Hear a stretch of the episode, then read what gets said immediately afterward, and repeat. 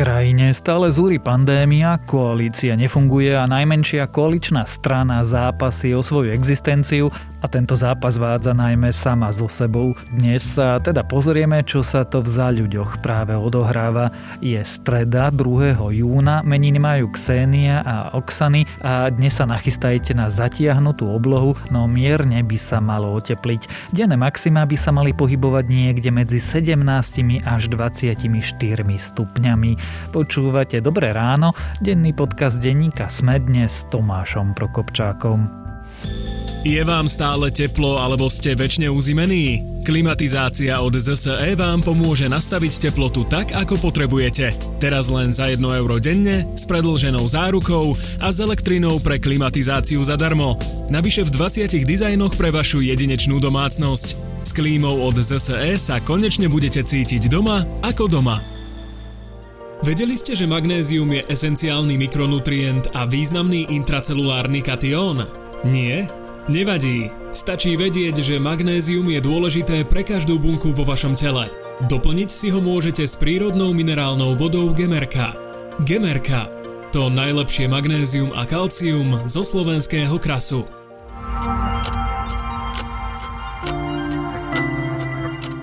A teraz už krátky prehľad správ. Prezidentka Zuzana Čaputová príjme demisiu ministra pôdohospodárstva Jana Mičovského až potom, keď bude známe meno jeho nástupcu. Malo by sa tak stať na budúci týždeň. Špekuluje sa, že novým ministrom by mohol byť súčasný štátny tajomník Martin Fecko.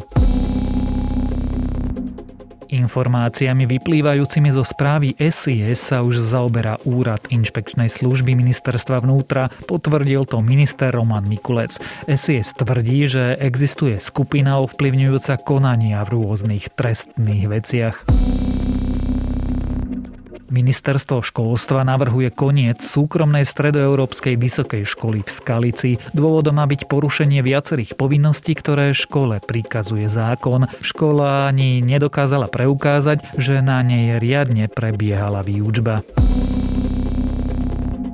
Ministerka kultúry a minister obrany presvedčili parlamentný výbor pre kultúru a média, aby sa bansko múzeum SNP presunulo pod ministerstvo obrany. Malo by sa stať súčasťou vojenského historického ústavu.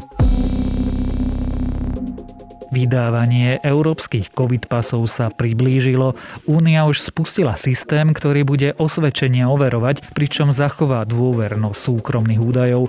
COVID pas bude ukazovať, či je človek zaočkovaný, či absolvoval test alebo už koronavírus prekonal. Odhaduje sa, že systém by mohol fungovať začiatkom júla. A ak vás správy zaujali, viac nových nájdete na webe Denníka Sme alebo v aplikácii Denníka Sme. Jedna strana naznačuje pokus o palácový prevrat, druhá hovorí o záchrane a strate dôvery v predsedníčku, kým celá vládna koalícia už prakticky ani nefunguje. Najmenšia koaličná strana je rozseknutá na dve krídla, zápasy predovšetkým sama so sebou a zrejme už nik vážne nepredpokladá, že sa znovu dostane do parlamentu. Čo sa to deje v záľuďoch a či ešte majú nárok na politickú existenciu, sa dnes budem pýtať politi- politického komentátora denníka SME Petra Tkačenka. Situácia v strane momentálne je zložitá a najmä, hovorím, strane veľmi škodí, keď, eh, keď sa tieto konflikty eskalujú zámerne, zámerne na verejnosti a v médiách. A chcela som sa stretnúť aj so zakladateľom strany, keďže je to on, ktorý... E, ktorý Peter, strane... že sa tak e, drzo spýtam hneď na úvod, e, strana za ľudí ešte existuje? To je samozrejme tvoja typická zlomyselnosť. My obaja vieme, že tá strana za ľudí existuje. Ja ťa skúsim drzo opraviť z toho úvodu. Ty si tam spomínal, že tá strana je rozseknutá na dve krídla. Ja by som eh, to povedal trochu inak, že strana je rozdelená na Veroniku Remišovú a ľudí, ktorí nie sú Veronika Remišová. Čo by nebolo až také dramatické, keby tá osoba menom Veronika Remišová nebola zároveň predsedničkou strany, čo by tiež ešte nebolo také zlé, keby naďalej nechcela byť predsedničkou strany. Čiže problém je eh, momentálne v tomto. A to tú stranu samozrejme paralizuje a tam smerovala tvoja otázka. Takže áno, máme teraz stranu za ľudí, ktorá je mm, vážnym spôsobom paralizovaná. Čiže existuje, ale celkom nevykonáva politickú činnosť takého typu, ako by sme od strany očakávali. Ako sme sa sem dostali teda do situácie, že strana za ľudí je Veronika Remišová a potom celá strana za ľudí?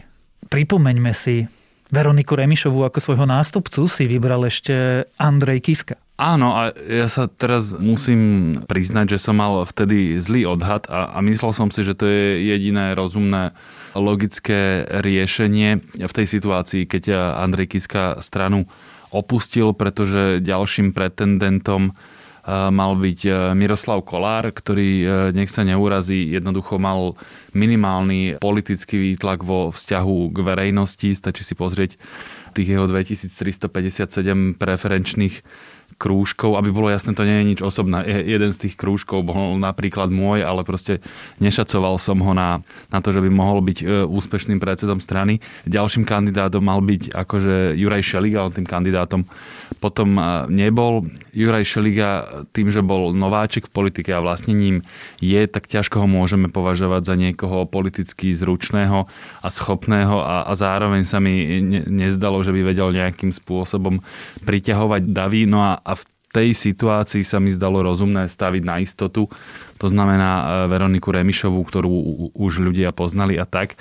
Zrejme to bola chyba a zrejme sa tam e, žiadala istá miera rizika. To neznamená, že by to nutne dopadlo lepšie, ale existovala by aspoň nádej, že to dopadne lepšie. Pretože Veronika Remišová, a teraz už ti konečne budem odpovedať na tvoju otázku, že ako sme sa tam dostali, preukázala slabosť v dôležitej veci. Mikuláš Zurinda to opisoval tými slovami, že pre ňoho vždy bola na prvom mieste Slovenská republika, akože krajina a štát, na druhom mieste, čo je dobré pre stranu a až niekde v závere, čo je vhodné pre ňoho, alebo čo si on osobne želá, alebo politicky.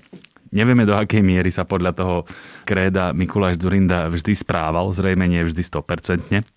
Ale teda Veronika Remišová zjavne v tejto veci zlyhala a bolo to vidno v tej e, kľúčovej bitke o vyprevadenie Igora Matoviča z úradu vlády, respektíve z postu predsedu vlády, keď Veronika Remišová celkom zjavne po celý čas na prvé miesto dávala to, aby si ona zachovala funkciu ministerky informatizácie a regionálneho rozvoja a došlo to do takej miery, že to jej stranickým kolegom začalo dosť prekážať. Objavili tam nejaké charakterové eh, jej kazy. Toto je samozrejme veľmi zhustený príbeh, on je oveľa farbistejší, ale na to eh, nie je celkom priestor, aj nemáme také detálne informácie. Prostým faktom je, že Veronika Remišová si dokázala nájsť príliš veľa nepriateľov a takmer nikoho nepresvedčila o svojich politických a osobných kvalitách. Prečo sa to stalo? Alebo keď sa teda opýtam konkrétnejšie, je to Veď Veronika Remišová je v politike relatívne dlho. Jej politická neskúsenosť, neschopnosť alebo nejaké charakterové predpoklady? Podľa mňa to posledné. Nie som, nechcem e, úplne psychologizovať, nemám na to vzdelanie ani, ani iný typ odbornosti, ale zdá sa mi, že je to jednoducho jej osobným nastavením. Jednoducho pre ňu bolo príliš e, dôležité to, aby ona mala najdôležitejšiu funkciu, na akú má strana nárok a aby ona bola v prvom rade v tom e, svetle reflektorov a to sa v tej krízovej chvíli ukázalo ako nie šťastné nastavenie. Ja som začal takou škodoradosnou otázkou, či strana za ľudí ešte existuje. Ona formálne stále existuje. Čo sa tam vlastne teraz odohráva? Teraz z hľadiska toho vnútrostranického života, lebo on bude asi rozhodujúci, teda tie rozhodnutia na stranickej pôde, e, my dvaja očakávame zasadnutie predsedníctva. Poslucháči ho už e, neočakávajú, pretože už sa udialo. No a tam by sa malo rokovať o tom, že sa bude konať e, predčasný snem. To je kompetencia predsedníctva to spraviť. A ako to dopadne, to som sám zvedavý, pretože Veronika Remišová si zrejme prečítala stanovy a pochopila, čo sa chystá. E, urobila jednoduché počty a napríklad odvolala z funkcie generálneho manažéra istého Romana Krpelana, čím možno zvrátila pomery v tom predsedníctve vo svoj prospech, respektíve obrala tú druhú stranu o väčšinu. Ako presne to dopadlo, to my teraz nevieme. V tomto sú poslucháči vo výhode v tom celom ide o to, aby sa ten snem nekonal pravdepodobne. Preto si to Veronika Remišová neželá, pretože tuší, že jednoducho už nemá väčšinu a že keby sa ten snem konal, ten jediný má totiž kompetenciu odvolávať a voliť predsedu, tak už by svoju funkciu neobhájila. To znamená, že ak to nedopustí, tak e, zatiaľ zostane vo funkcii. Jednej veci ale úplne nerozumiem. Roman Krpelan, ktorého Veronika Remišová vlastne odvolala, bol dlho vnímaný ako človek Andreja Kisku a potom práve človek Veroniky Remišovej. Tam sa udialo čo? No on bol vnímaný ako človek Andreja Kisku, pretože bol človekom Andreja Kisku. E, niekto by dokonca zlomyselne povedal, že Andrej Kiska bol človekom Romana Krepelana, ale až takto to e, prepaľovať nechcem. Ono to tak naozaj dlhodobo fungovalo, keď Andrej Kiska odchádzal zo strany za ľudí a, a rozhodovalo sa o nástupcovi, tak Roman Krpelan bol napríklad e, jedným z tých kľúčových e, ľudí, ktorí Veronike Remišovej pomohli zaistiť si jednoznačnú väčšinu, tak aby získala funkciu predsedničky strany. Čiže toto môžeme interpretovať jednoznačne ako to, že sa rozišli cesty aj Andreja Kisku a Veroniky Remišovej, že, že aj Andrej Kiska hodil Veroniku Remišovu cez palubu a tým pádom aj e, Roman Krpelan, čo, čo je tiež dôležitá informácia, pretože Roman Krpelan dlhodobo naozaj bol, neviem, či je to najlepší výraz, ale poslucháči tomu budú e, rozumieť akousi sivou eminenciou tej strany. To znamená, že nebol e, navonok, ho nebolo vidno, ale vykonával dôležitú politickú prácu v tej strane. Nedá mi nespýtať sa teda otázku, prečo? Prečo sa ich cesty rozišli? Pretože pochopili, že Veronika Remišová tej strane nepomáha a nevedie ju tým smerom, ako si oni želali, zjavne.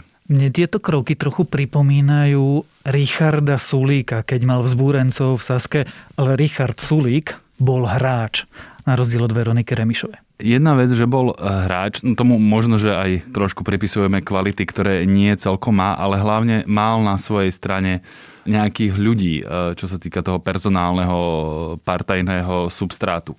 On eh, síce čelil v zbúre na čele s Ľubomírom Galkom a, a s ďalšími ľuďmi, ktorí mali treba väčšinu v nejakom orgáne, ale Richard Sulík eh, mal zjavne väčšinu v strane ako takej. A tam si dal záležať tiež, oprášil stanovy, dôsledne sa tam pozrel a vyprášil tých vzbúrencov, až ich vyhodil zo strany, pretože jednoducho, keď zoberiem tie hrubé čísla celého personálneho aparátu, tak Richard Sulík tam mal väčšinu. Toto zjavne nie je prípad Veroniky Remišovej, čiže jej sa veľmi ťažko hrá. Bude sa o to zjavne pokúšať, že práve, že ona si bude chcieť ako keby e, nejakými funkcionármi udržať e, svoju funkciu, ale to dlhodobo nie je udržateľné. Prečo to teda sledujeme, ak je situácia naozaj taká, že Veronika Remišová nemá podporu drvivej väčšiny vlastnej strany, alebo aspoň zvonku to tak vyzerá, pravdepodobne nemá ani podporu významnej časti tých dôležitých členov, ako sú poslanci alebo podpredsedovia Prečo to robí? No to je dobrá otázka akurát zrejme na niekoho iného. Teraz mám na mysli samozrejme konkrétne Veroniku Remišovú. Ona by zrejme povedala, že spolu s funkciou dostala aj istú zodpovednosť a nenechá aby stranu zjedli ambiciózni ľudia s kadejakými chúťkami, ktorých ona považuje asi za intrigánov a podobne. Hej. To by bola asi jej interpretácia. Moja je, no v podstate sa budem musieť vrátiť k tomu, čo som povedal, že jej sa tá funkcia páči. Tá funkcia jej zároveň garantuje miesto vo vláde, aspoň na teraz takže samozrejme rozum jej e, velí, aby sa toho držala. A potom veď je asi psychologicky aj úplne zrozumiteľné ľudsky, že ľudia nie radi prehrávajú alebo nie radi odchádzajú porazení z nejakej funkcie. Tomu vlastne viem rozumieť trochu. Ale existuje nejaký svet, v ktorom by si ona mohla tú funkciu udržať, alebo teda keď rozšírim tú otázku, sledujeme rozpad strany za ľudí? V tejto fáze už je náročné predstaviť si, že by to mohlo dopadnúť inak. Kým Veronika Remišová bude trvať na tom, že si tú funkciu zaslúži a že jej patrí a bude o ňu bojovať, tak vlastne nevidím iný scénar. Pretože buď ona vyhrá a tým pádom jej zostane prázdna strana, tí ľudia zrejme odídu, to som si takmer istý, alebo mnohí z nich, čo asi môžeme považovať e, za štiepenie strany. Alebo naopak, ona bude, tam asi môžeme použiť e, výraz pokorená a tým pádom vlastne ona ako keby musela odísť. Tam, tam už, ak sa nenájde nejaký zázračný spôsob, ako sa dohodnúť, tak nevidím cestu, ako to spraviť bez štiepenia strany. Opýtam sa tú otázku z druhej strany. Existuje spôsob, ako by sa strana za ľudí dala ešte zachrániť? To záleží od toho, čo myslíme zachrániť, ale udržať e, nejaký typ e, jednoty a stranu za ľudí ako integrálnu súčasť koalície, ktorá konzumuje moc a presadzuje svoj program, to si myslím, že áno. Chcelo by to veľa dobrej vôle, od e, všetkých zúčastnených, ale, ale viem si to predstaviť. E, tam je úplne sine qua non, že Veronika Remišová by si musela priznať, že jednoducho to nezvládla, dôstojne by sa tej funkcie akože vzdala sa má od seba a podobne a ostatní by jej prejavili istý typ honoru a poďakovali by jej za prácu a tak, ako sa to robí. Potom by ešte museli ísť nejaké ďalšie kroky. Skrátka stálo by to politickú prácu ale v zásade si to teoreticky viem predstaviť. Ak pod záchranou strany za ľudí máš na mysli nejaké dlhodobé pôsobenie. No, že by získali v nejakom svete aspoň tých 5%. E, myslíš v následujúcich parlamentných voľbách. No, tak to by sa muselo podariť to prvé, čo som povedal. A potom by tá strana ešte musela dosahovať vlastne e, veľké politické úspechy, odvádzať kvalitnú prácu a muselo by jej byť naklonených e, veľa hviezd. To všetko dohromady je veľmi málo pravdepodobné. Ja e, s takým vývojom vo svojej hlave nerátam. Čo toto všetko tento neporiadok v najmenšej koaličnej strane vlastne robí so samotným fungovaním koalície, ktorá No povedzme, že nie, že nie je úplne najpevnejšia. No má do starosti sama so sebou. Ja som zvedavý, čo to spraví, pretože akokoľvek sa na to pozerám, ak nastane to štiepenie, tak koalícia pravdepodobne príde o ústavnú väčšinu tá už je dosť tesná teraz. Keď tam vypadne pár ľudí, tak je problém tu 90 narátať. Už teraz vidíme, že vlastne je problém nájsť 76 hlasov. Tak napokon človek zo za ľudí sa nestal pod predsedom parlamentu. To si mi zobral eh, z úst, tam som eh, presne narážal, že bol problém nájsť 76 hlasov pre Tomáša Lehockého. A to sme vlastne ako keby ešte pred tým štiepením. Čiže koalíciu to musí oslabiť, úplne bez pochyby. Zrejme si ešte zachová e, relatívne pohodlnú parlamentnú väčšinu, ale už to bude komplikovanejšie a niektoré typy reforiem možno už nebudú presaditeľné. Čaká sa stále na dôchodkový ústavný zákon, ktorý mal e, navrhnúť Milan Krajniak. Na to stále čakáme a bude problém to presadiť, ak tá 90 nebude. Niečo podobné platí ešte stále pre súdne reformy Márie Kolíkovej.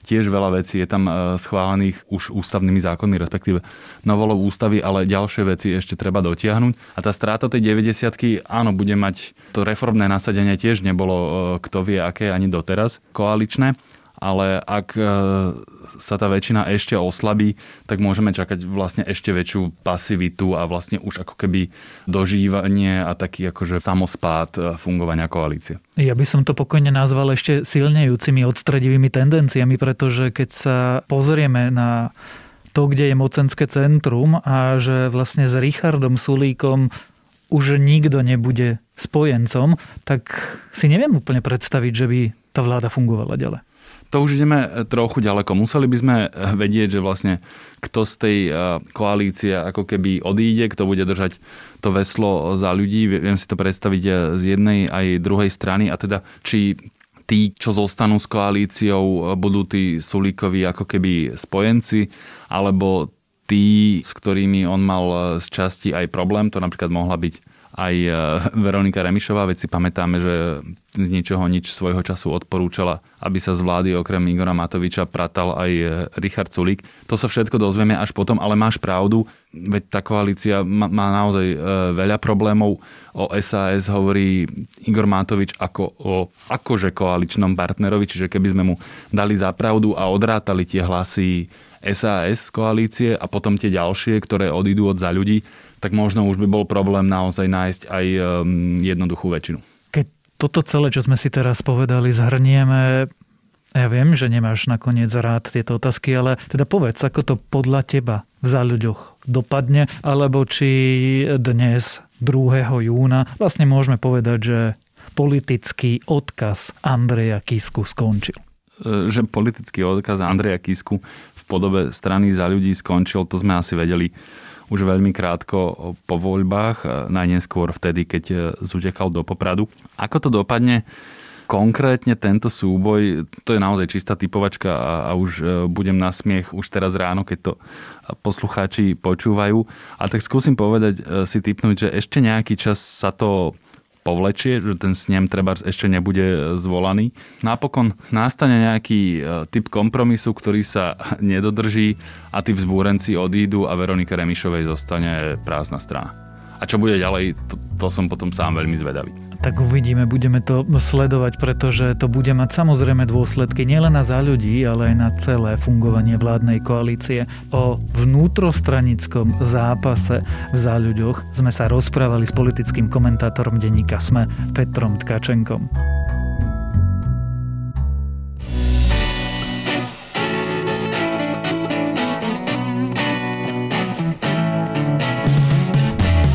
Aké sú náklady na prevádzku a údržbu elektromobility? Moje meno je Michal Savo a v minisérii podcastu Za volantom sa s hostiami rozprávam o súčasnom stave elektromobility. Nájdete ho vo svojej podcastovej aplikácii na platformách Google Podcasty alebo Apple Podcasty alebo v službe Spotify.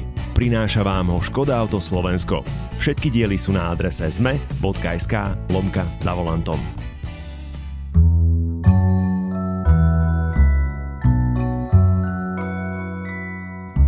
Moje dnešné odporúčanie je trochu starší film Dánske dievča v čase, keď nám tu kde kto chce prikazovať, ako by sme mali žiť a aké by sme mali vyznávať hodnoty, je zvlášť dôležité byť schopným akceptovať inakosť. Film sa inšpiroval skutočným príbehom prvého známeho pokusu o zmenu pohlavia a výborný je v ňom Eddie Redmayne, ktorého si väčšina spája skôr s fantastickými zvermi a aj keď svojho Oscara Zlatý globus získal za teóriu všetkého, všetkého v tomto filme je podľa mňa lepší a to je na dnes všetko. Dávajte na seba pozor. Počúvali ste Dobré ráno, denný podcast denníka Sme s Tomášom Prokopčákom. A keďže je dnes streda, budeme mať podcasty plné vedy, takže vychádzajú nové epizódy podcastov Zoom a vedátorského podcastu.